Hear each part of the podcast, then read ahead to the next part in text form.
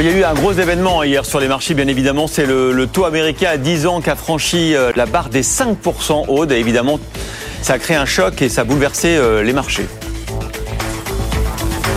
Ah, ça a amené encore un petit peu plus de nervosité, oui.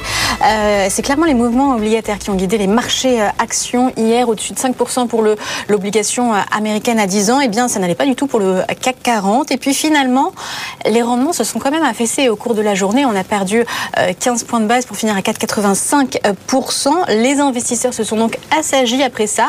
Les rachats ont pu continuer comme on avait commencé la journée, d'où la remontada du CAC et une hausse finalement assez inespérée à plus 0,5%. Euh, le vert à, Paris. Euh, Wall Street était tout de même en ordre dispersé. Et là, ce matin, ça devrait être le retour de la pression vendeuse euh, à l'ouverture à Paris avec du rouge attendu autour de moins 0,2%. Hein. C'est ce qu'indique pour le moment le futur CAC 40, alors que, eh bien, en Asie, la baisse continue. Hein. Le Nikkei s'enfonce de 0,9% et on est même sur le MSCI Asie au plus bas depuis 11 mois, comme le CAC hier avait touché les plus bas depuis euh, janvier, donc c'est pas fini. Aude, beaucoup de publications aujourd'hui en espérant que ça permette de renverser la tendance. On aura notamment Hermès ce matin et puis euh, Kering ce soir, je crois.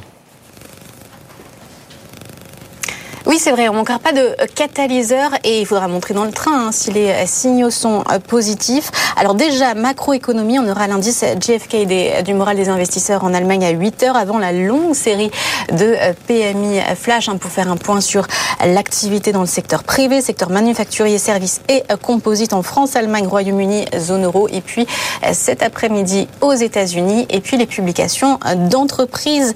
Le bal qui continue, le luxe en France ce matin, Hermès, Kering, après euh, Bourse, Michelin, Interparfum, M6 et puis Orange aussi. On attend même le résultat.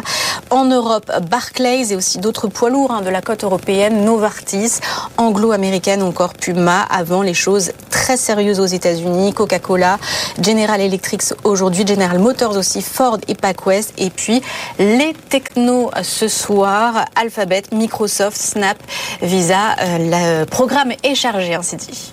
du lourd. Merci beaucoup, Aude.